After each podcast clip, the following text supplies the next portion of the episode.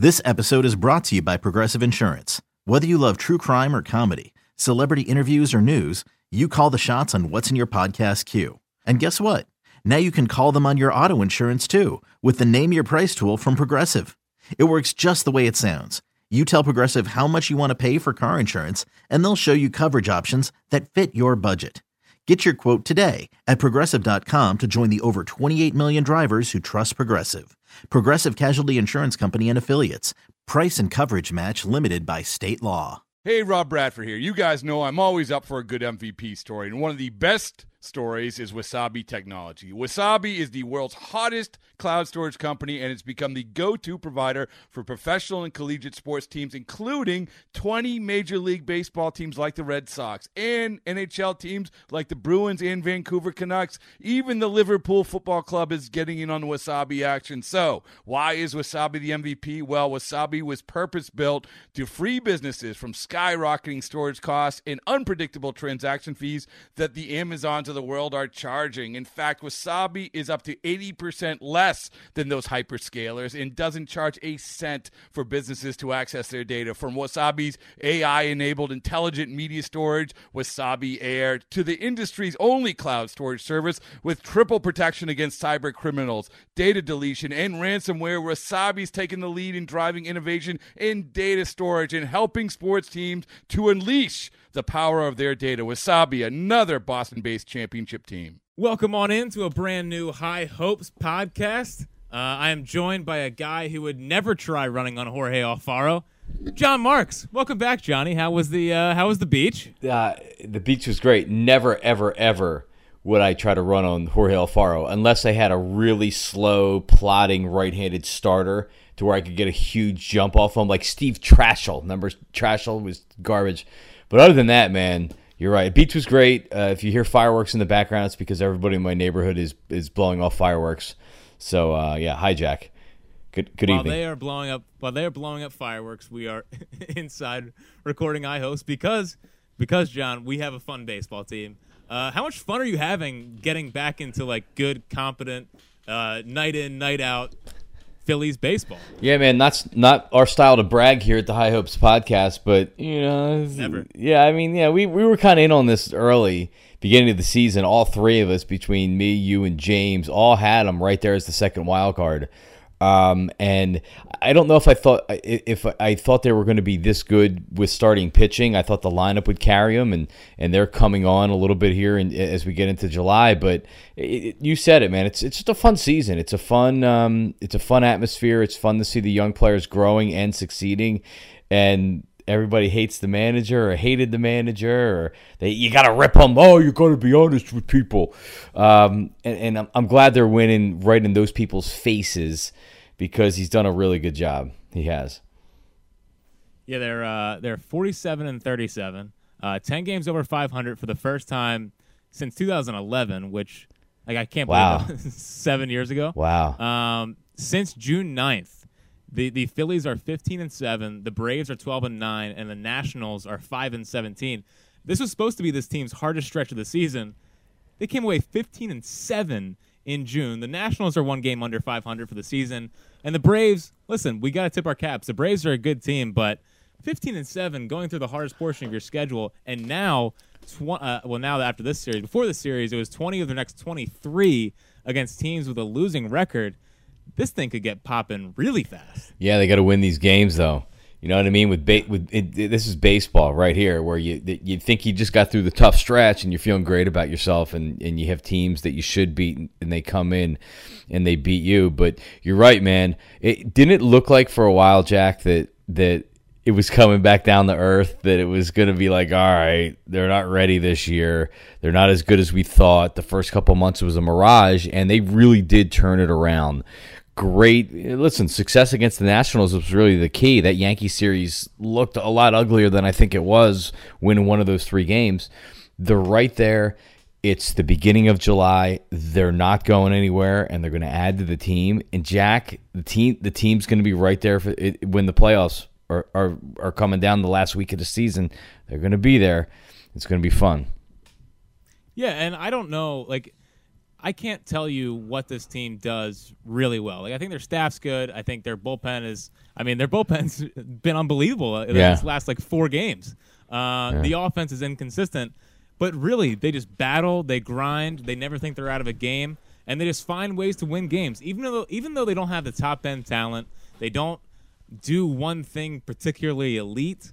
They find ways to win ball games, and I think that I think that's got to give you know, you got to give a lot of credit to Gabe Kapler for instilling that mentality in these guys. There's a winning attitude about this team, right? Because I, I don't know specifically what you could say that Kapler has done to the team to make them better uh, than they were last. I mean, I it, it, it's it's so hard sometimes to to put your finger on exact things.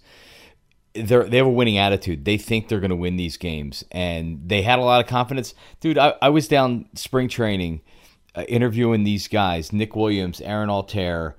Um, who else did we talk to? Just the, kind of the young core that was there, and Scott Kingery. And they all definitely had the attitude of, no, we can win this year. No, this isn't a, a rebuilding year. No, there's a lot of talent on this team.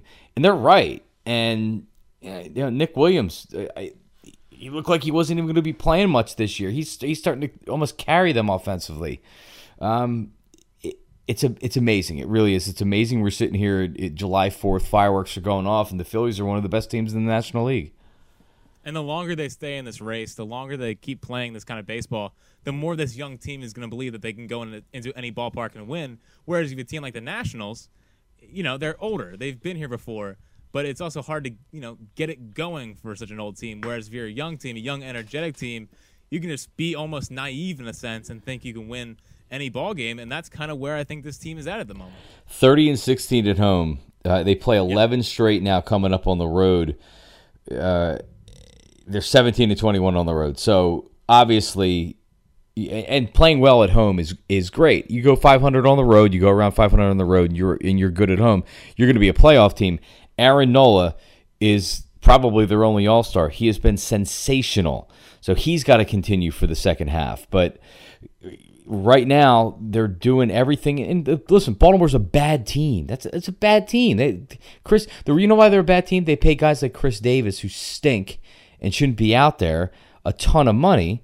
And the Phillies haven't done that yet. And they have, you know, they they have Aaron Nola out there today, and Cesar played played well defensively. Jorge is out there. It's just it's a fun team, man. Yeah.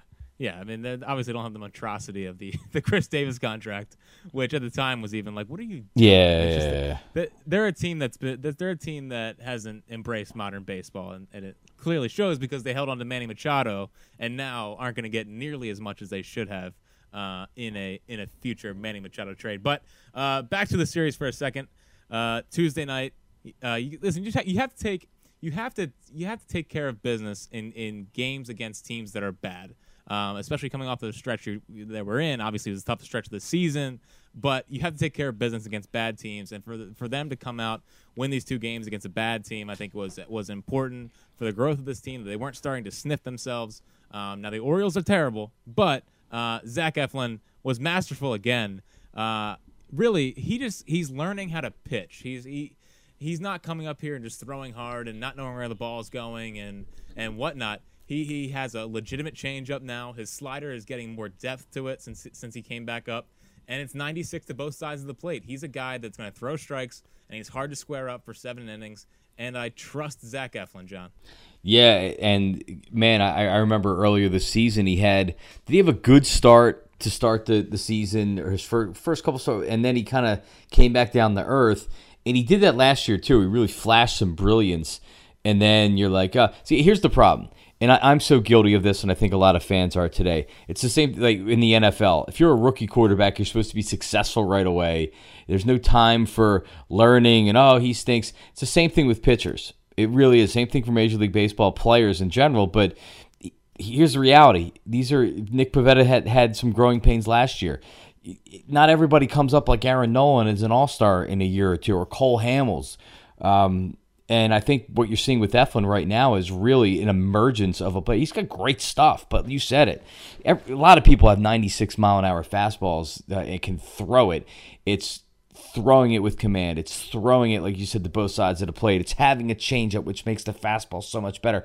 And, the, and you're right, that slider, LA talks was talking about it on the broadcast today, or, or his last start. That slider has really become his go to pitch in a lot of cases.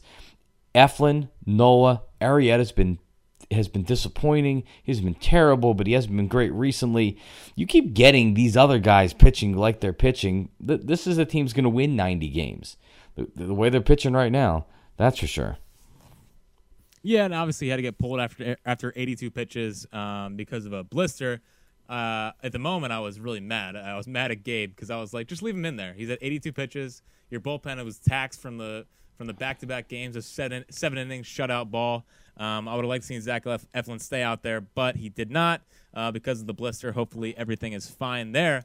And then brought in Tommy Hunter, which he is just he is really just gonna he's gonna make sure Tommy Hunter's bad before he doesn't go to him in, in a tight ball game. um, and then uh, and then Seranthony. So Seranthony, I know you were big on the Seranthony closer thing.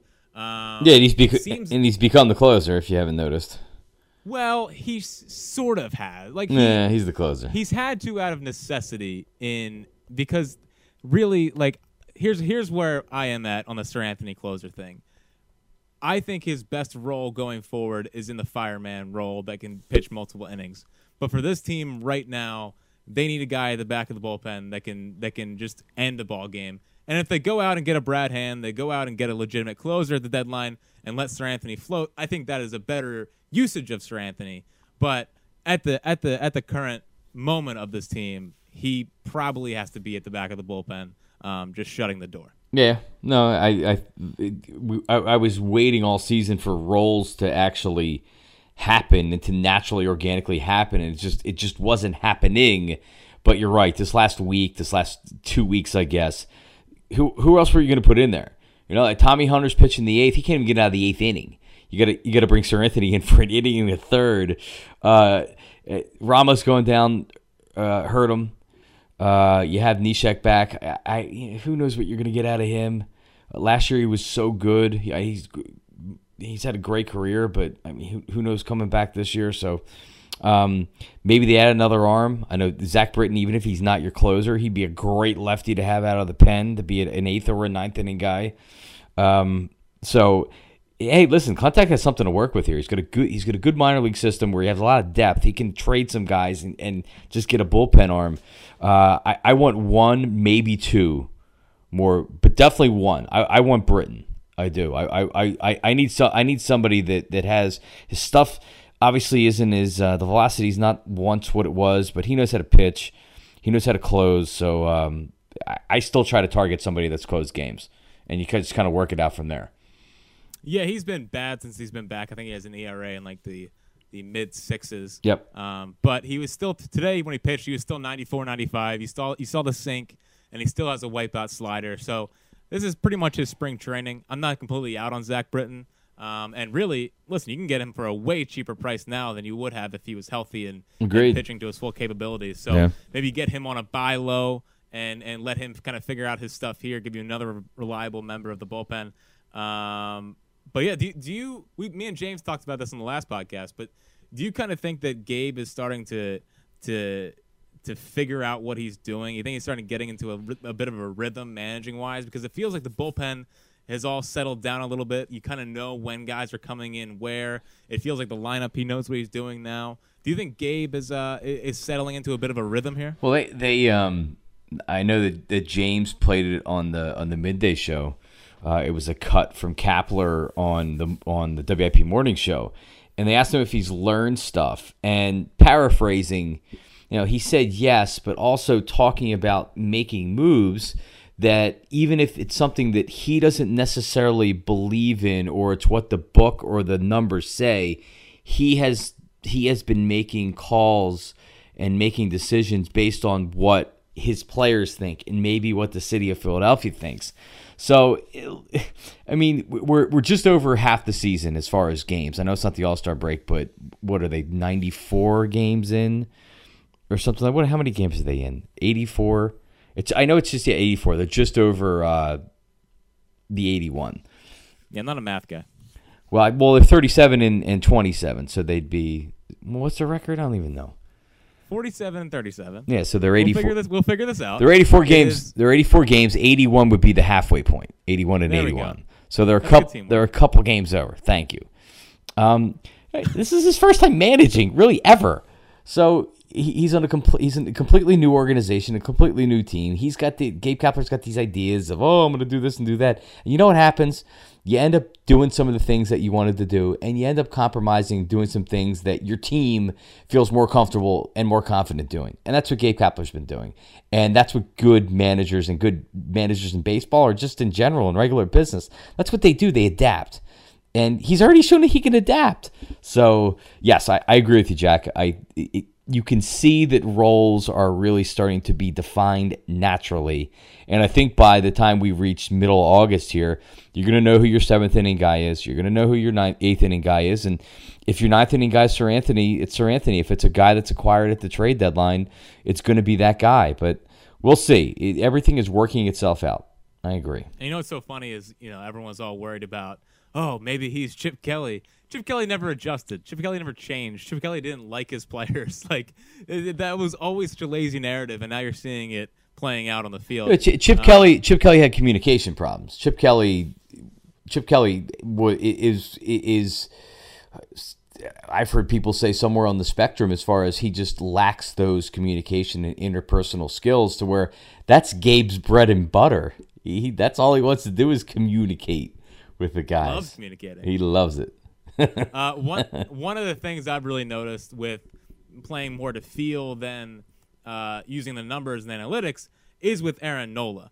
And today was another scenario where he could have pulled him, could have brought in a guy to try to finish out the inning, but he trusted Aaron Nola in a big spot, the the only high pressure moment of the game, really. Um, and Aaron Nola came through in the toughest part of the game. And I think early in the season, Gabe would have pulled him there and, and put in someone else. But in his maturation and in his watching Aaron Nola blossom into this ace, he knows that Aaron Nola knows how to get out of the situation, and really is probably his best bet to get out of that situation. Uh, Aaron Nola once again today, seven innings, uh, nine Ks, two walks, seven hits, just dominance once again. He will be in Washington uh, for the All Star game. What a what a season for for number twenty seven. Yeah, and uh, on pace to win 20 games if he keeps doing what he's doing. And he just, you know, really a model of consistency where he can give up seven hits. He can scatter seven hits over seven uh, because he's getting swing and miss strikeouts. He's getting, when he needs the out, he's able to wiggle out of a runner or two on base. So he he has been amazing. He really has. The, the question marks I had about Aaron Nola was can he do it for a whole season? Can he stay healthy? We know he's got great stuff. Um, this is something that I said at the, at the probably the I think I said it in spring training, and my co-host Ike Reese like looked at me. It was like that's a pretty bold statement, and it wasn't that he's he's more accomplished than Cole Hamels. It's not that he's a, a better pitcher than Cole Hammers Hamels. I just said yeah, his stuff is better than Cole Hamels. He's got better stuff. Cole Hamels is a fastball changeup pitcher. He's he, he had he's a good pitcher. He was he's a great Philadelphia Philly. Um, but Aaron Nola has elite stuff, and uh, Aaron Nola is amazing. Aaron Nola Aaron Nola is closer to Greg Maddux than he is Cole Hamels. Well, that's what that that was my point. Is that there, there's he commands usually, and even though he kind of poo pooed it one of the times I interviewed him, where he's like, "Well, you know, it's not often that you you you have great command and control over all three of your pitches." Well, I'll be damned. It looks like most starts he's got pretty good command of all his pitches, and if you can throw three pitches at any point in any count for strikes. You're gonna you're gonna win a lot of games, and that's what we're seeing with Nola right now, just like you saw with Greg Maddux. Yeah, and I think I think Eflin's developing the same kind of way. Multiple times the other night, Eflin was dropping in two one curveballs, two one changeups, getting back into account that way. And when you have the confidence in those pitches, it, it the hitter doesn't know what's coming. And then when you face a guy like Aaron Nola, it's 94, it's starting at your shoulder Yeah. and ending up right in the middle of the plate to go along with a changeup that falls right off the table but moves just like his fastball. So you have you have two plain pitches right in the same thing. It's just it's it's almost impossible. And then he has a, a curveball, which I don't know how you square up his curveball. Yeah. Unless like down and into a lefty, but for a righty, it's it's it's just unhittable. Like he, his three pitches that he commands, that he knows where it's going. It's it's such a weapon. And LA has mentioned this many times, but now in today's game, having command is just like having like another pitch, basically. Yep. When you when you can Yep. when you can throw the ball wherever you want, you know, guys just aren't ready for a pitcher like that in this in in today's game. And watching a guy like Aaron Nola go out there uh, every once every five days, it's a treat. It's it's just a treat to watch a throwback actual pitcher. And Aaron Nola, it's it's it's like watch it's it's watching a magician out there. I, I can't I can't watch enough Aaron Nola. he's fun and um and the the one thing now I I, wor- I wonder about Eflin is because the league's going to adjust to him. You know that what he's doing. It's great because you're right. He's down in the count. You have you'll have a, a pitcher up there or a batter up there looking fastball, and he's not getting it. So now, how does the league adjust to, to Eflin and what he's able to do? Uh, the league's going to maybe adjust Aaron Nola, but it seems like that he's now made the adjustment. So uh, I'll be interested to see what, especially facing um, facing the Nationals for a second time, because now you're going to see a lot of Mets. You're going to see a lot of some of these other teams. What do these teams do the second time around on Eflin? Because he, he has looked really, really good. He doesn't look like a number three or a number four starter in an average rotation. He looks he looks like he has a lot of upside, which means the Phillies have a lot, lot of upsides to, upside too. I know we're, we're gonna we're gonna answer some Twitter questions uh, here coming up in a little bit, Jack. I want to remind people uh, to give us good ratings. Just don't give us ratings when you rate the- podcast, but give us good ratings, great ratings. Only if we deserve it. ratings. Yeah, five star ratings. If you think we suck, just don't rate it because I don't want you know I don't want the oh it's so uh," you know. But I'm just you don't have anything nice to say, don't say No, nothing at all. if that's, you- that's what my mom told me. If you think we suck, you can give us a bad rating, but give us a rating. Uh, however you watch it, I've had I- I don't really understand the podcast stuff. I had people asking me, "Well, why aren't you on Spotify?" And that's what I listen to. And I have friends that would listen if you were on Spotify. I'm like, I don't know, man. I just, you know, I go to iTunes or whatever. But um, give us a rating. We're going to be doing this. Uh, you know, we're having two or three podcasts a week as we. Uh, hey, man, All Star breaks coming up, and then we have a stretch run of Phillies playoff baseball. Hopefully, Uh, a summer of Phil's playoff baseball. Like it, it's been too long. I'm so glad it's back. Um, two things from from today's game. A, a little bit of a side topic.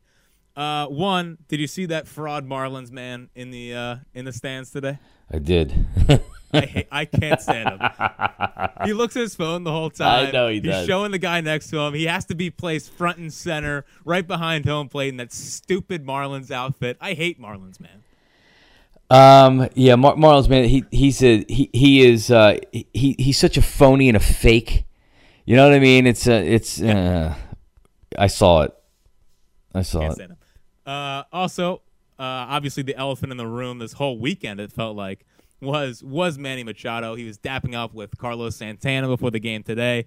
Also, we want Manny chants raining down from the from the bowels of of Citizens Bank Park.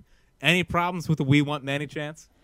Um, well, I, I, I thought it was uh, I thought it was unnecessary. I wouldn't have been doing that if the team is if the team was ten games under five hundred or where they were last year. Yeah, you, you could do that. You know what? I, I it, let's worry about Manny Machado at the end of the season or at the trade deadline if they make a trade. Um, he wants to come here. If you give him a half a billion dollars, uh, Maikel Franco made a hell of a play to to help seal a win the other night. So you know, Jack, it, it's interesting because you're going to have everybody in the world that wants Cole Hamels back here, and I don't think it's going to happen. And you're going to have maybe a, a new third baseman depending on what happens with Franco. If they can get a Beltre and Moustakas, I, I Machado wants to play shortstop anyway, but uh, I, I, I wouldn't have been down there chanting his name. I'll just say that. That's for sure. Yeah, yeah, yeah. And there was obviously the report today from Jim Salisbury um, came out, and I guess Machado said that he would be open to signing an extension uh, during the season, which I thought was really interesting. And listen, man, if that's the case, that changes all the packages. Like, I mean, because it's not like the Phillies are going to trade for him and not offer him four hundred million. Like, they'll offer him four hundred million or whatever it takes, even if he, even if they trade for him and he signs an extension mid-season. Like, I don't think that's a, that's the problem. But the fact that he even said he was open to it, it seemed he, he mentioned Joe Jordan, and all the old Orioles guys. It, it just feels like it feels like he's going to be a Philly, and I there there's just been so much buzz about about how that they're the only team that's making a, a legit offer for for him. And the only way they're making a legit offer, in my opinion, like they're too smart, is if he's going to sign an extension. And I, I it just feels like the, the, the dots are aligning. Well, yeah, he'll sign an, an extension with the team if they give him four hundred million dollars. Yeah, of course, Yeah, and they will, and they will. Well, I, I, hey, listen. If if they want to if they want to give up a package to get him and get him signed, sealed, delivered right now, I'm in. Hundred percent, I'm in. Do it, do it right now. I don't know if it's going to happen. I don't know if they're going to going to. You said it earlier in the podcast. The Orioles butchered this because they had to know whether or not they were going to sign him, and everybody knew that that he wasn't going to resign there. Right, Bryce Harper's going back to the Nationals, or they're going to do their damnedest to keep him. Machado is good as gone in Baltimore, so why not trade him last year? Why not trade him in the offseason? Why not get another year so you can you know a team can at least say, well, we have him under club control for two years or even for one season. I, I don't know what they're going to get, but they haven't they haven't handled the, the trading situation to him very well down there. I'll no, take him. I'll no. take him right now. That's a bold take. It's a bold take. We yeah. take him right now. All right, so uh, let's get into some Twitter questions real quick um, from our friend B Wanks at over at Crossing Broad. Uh, do you guys think popular media will pretend they've been watching the Phillies now? I do, and have already seen it. Oh yeah, people are jumping on the bandwagon already. Yeah, yeah I mean, they're starting to talk about it a little bit, like, oh, how about Aaron Nola? Listen, you you can spot the fakes. You can spot the fakes when they start talking about the Phillies for sure. Well, come August, you know what's going to happen if this team is still 10 games over 500 you're going to get a lot of people that are that are jumping on the bandwagon you know what that's fine because just like when the Eagles won the Super Bowl and all the all the all the people out there that were I think you were in this camp, Jack, that was like Nick Foles sucks. He's not winning anything. They can't win the Super Bowl with Nick Foles. They have no chance. Well, then the team starts winning and they win a Super Bowl and everybody enjoys it. So I'm going to enjoy the Phillies' success just like we were enjoying it at the beginning of the season because we were on board before all these other losers would be. Right? Uh, from from Andrew Rickmeyer uh, Machado trade rumor thoughts, and uh, what's with the offense? So the offense is uh, it's the offense is just the offense at this point. Like it's gonna they always play for the big inning, and when they don't get the big inning, it's gonna it's gonna look like a it's gonna look like a disheveled mess out there.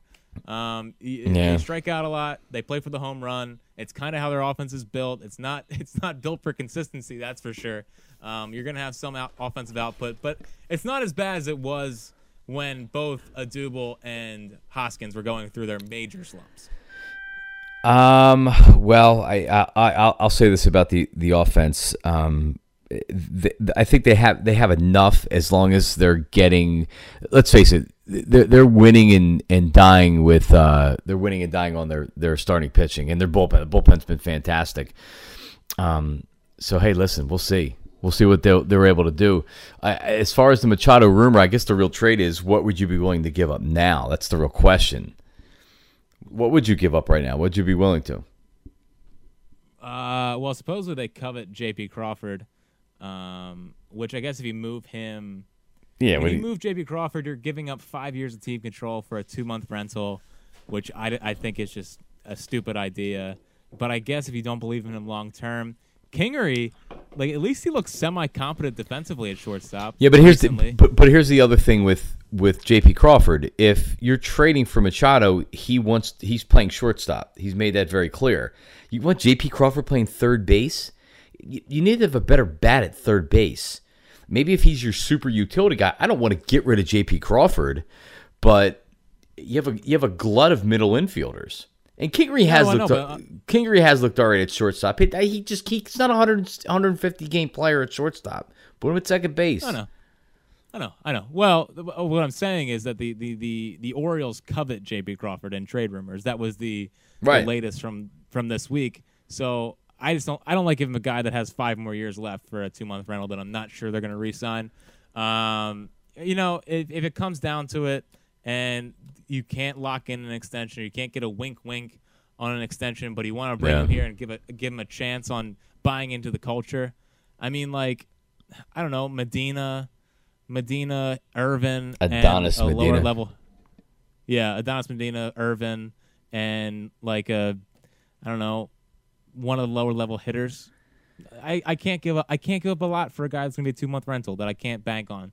Now, if you're telling me if you're if he's gonna give me a wink wink, and hey, it's gonna happen, give me 400 million, I'll resign now, whatever, which uh, supposedly he might be open to. That changes the whole equation. changes then my it, yeah.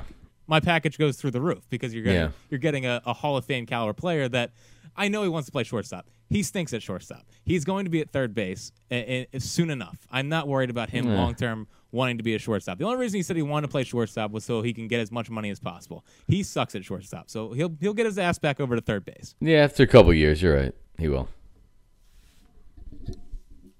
All right, so I guess we'll move on. Um, from uh, from uh, at Babesell Champ. I don't know what that means. Um, Castellanos a fit here. Uh, your guys' opinion. So Nick Castellanos, the guy that was always rumored in the Jonathan Papelbon trade trade discussions, uh, is 26 years old, having actually a good year, 309 batting average, 354 OBP, uh, 13 homers. Obviously, would help the offense a ton.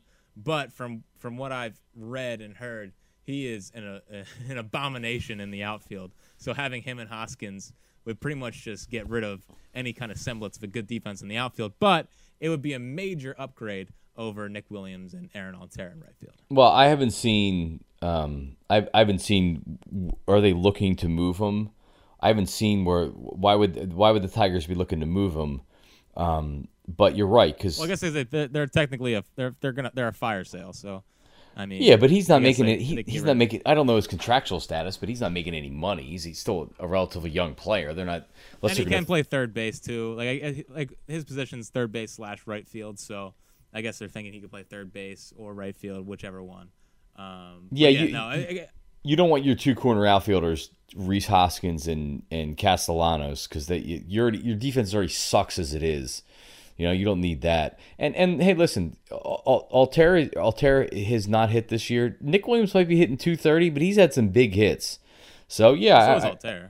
Al- Altherr has had some big hits, and he's had some great plays defensively too. I, I'm okay with their outfield right now, Jack. I, I, I, I'm not looking at, I'm not looking for a starter at the trade deadline, unless it someone kind of falls in your lap. Yeah, I mean they're gonna have a they're gonna have a monstrous asking price for Castellanos, um, just because he's still young and doesn't make any money. So it's it's a, it's a tough proclamation to make. But in right field, I mean, our next question from Joe Cornick actually relates to that. Uh, uh, you guys going to war with Williams, Altherr, Cozens in right field, or are you looking for an upgrade at that position at the deadline? I don't think there's a guy to be out there, or the guy that, that's out there that can really help them at the moment. I don't think they really have a choice but to go with Williams or Altherr.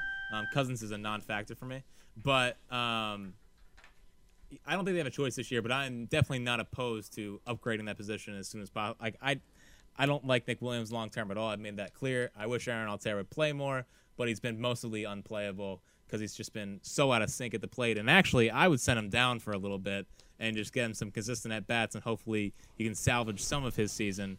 Um, but right now, like you're not, you just said right there, you're not looking for an upgrade in right field at the moment. No, not not for guys that that like you said become available because now now if you have somebody that's going to be in right field, so that was that mean Nick Williams in and Altherr aren't playing at all? No, man. You I, put I, Nick Williams in a deal and trick someone into thinking he's good. Yeah. I, I I think I like Nick Williams a little bit better than you do, um, a little bit more than you do. But I, right Everyone now, does. right now, I, I am f- I am fine going uh, down the stretch with these guys. Let's do it. Okay, sounds good. Uh, another one from Joe Cornick. Uh, also, Nat scares me a lot defensively, and let's face it, he doesn't provide a lot offensively. Um, I'd be up for an experienced backup for the stretch run. I think I think Andrew Knapp's actually made some nice improvements offensively. Defensively is still really bad. Like I don't want him, I don't want him catching a ninth inning with Seranthony. We saw the other night two pass balls in one inning. Um, No, I was- Anthony sliders. I was done with him after the um, what was the game that was it the Arano where he there was he had a, a pass ball on Arano, um, and ended up costing him the game. No, I, I, I, Andrew Knapp's in the majors because of his bat. He's not he's not up here because of his uh, his glove or his arm or whatever. Um, I, Joe, Joe Cornick, I agree with you 100. percent I've I've said this for the last couple weeks. I need a defensive veteran catcher catcher in here, even if it's just to catch once or twice a week you can bring Knapp up off the off the bench, but yeah, now I, I it's it's it's two young inexperienced catchers, and I would have thought they would have brought a, a, a veteran in, and I think they will at the trade deadline. Yeah, I mean you're not, you're not going to really carry three catchers. That doesn't seem like a great idea. When the rosters expand, you um, might. Yeah, you might. You might. It's it's interesting. I don't hate the idea of a backup catcher or an experienced backup catcher to help with pitch calling and helping out. Um, Alfaro, I just don't know if there's like a good one out there at the at the moment. So Erik Kratz is in uh, isn't on the trade market. No, because he's in Milwaukee and he's throwing knuckleballs in like in an actual MLB game. Uh, and for some reasons, like raking too. he's hitting home runs. He's hitting home runs. So he's I wonder got, how many. How, his, his steroid package got in. That's, that's exactly what happened. He's listen. If this happens to him, he's got big power because he's getting thrown fastballs, and then the league kind of says, "All right, just don't throw him a fastball." And and uh, Eric with a K, I'm, I'm an Erik Kratz fan, but you know, once once they're like, "All right, we'll just throw him all speed stuff," that's probably that's when the average goes from 230 to 170. And then he goes to the Orioles because he just seems like an Oriole. Then he goes to AAA. that, that whole Orioles team is just like a bunch of guys that that just try to hit home runs or strike out. It's one of the one of the wor- the worst built teams I think I've seen in like five years. They're so bad. Buck like, Showalter's a, Buck Showalter's a good manager. There's nothing he can do with this slop. No, there's not. Like Trey Mancini looks like a pitcher trying to play left field. like it's it's it's embarrassing. Uh, uh, last one uh, from Sixers new GM at poorly thawed out. That's an interesting uh, Twitter at. Yeah. Um, with the Nationals falling out of contention more and more, if by the trade deadline they're eight to ten games out, would you inquire about Bryce Harper or try to get Machado with him, saying he's open to an extension but only wants to play shortstop? Bryce Harper, I don't think is going anywhere. I think the I think the Nationals are going to ride this into the ground. Um, and if they miss the playoffs, they miss the playoffs, and he walks if he walks. I don't think Harper's going anywhere. I think Machado will get traded, and I do not believe that that Machado is going to sign an extension or be offered an extension uh, prior to coming to the new team. Who knows? But I don't think Harper's going anywhere. If I was the Nationals, I wouldn't. I wouldn't trade Harper, and I would try to keep him. And I actually think that's how it shakes out. That they they will they'll shell out the half a billion dollars to keep him, and he'll be a national until he opts out and goes to the Yankees in his mid 30s. I don't know. But yeah, I, I, think Jack. I think you're you're going to see a couple of trade deadline moves, and then after the after the trade deadline, when you can still make trades, uh, you'll probably see a couple of other moves. Pat Gillick did a great job in strengthening the team uh, before the trade deadline, and then after the trade deadline. So we'll see what Klentak's able to do. Yeah, the one thought I kind of uh, was rattling around my brain was get Machado here if he's open to signing the extension. Um, then it lets you just recruit Harper all off season. So you're so you're not having a, a two fledged, you know, you're not you're not you're not trying to kill two. You're, you're, basically just getting getting Machado and then going after Harper with full force in the offseason, selling him on Machado being here, playing with two of the top ten players in the game. I don't know. I, that that thought did cross my mind, um, but obviously the the idea of Machado signing an extension during the season is just such a long shot that it's probably not going to happen. But I'd be I'd be interested to see if they go that route. I think I think my only goal for the deadline, more than Machado, more than anything, is I want them to go get a controllable reliever. And I, I think I think Brad Hand's a guy that I, I is my main target of the deadline. He can be your closer for the next three years as you're trying to actually compete for a world champion. It lets Seranthony settle into a role.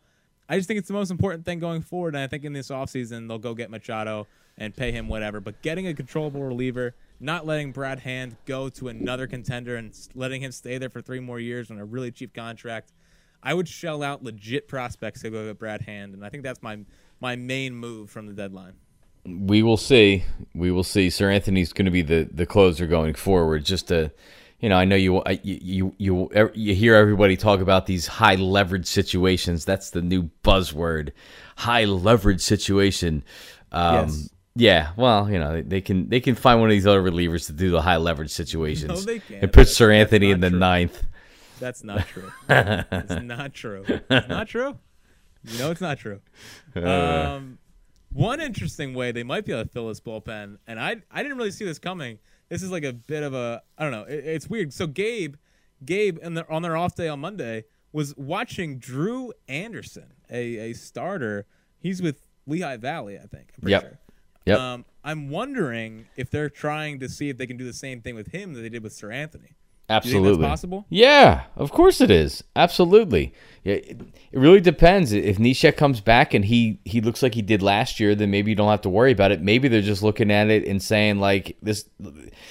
It, it, it's smart. It really is. It's smart. You're getting guys that maybe aren't having as much success as starters, and saying, worry about being a reliever. It gives you a couple ticks on your on your fastball.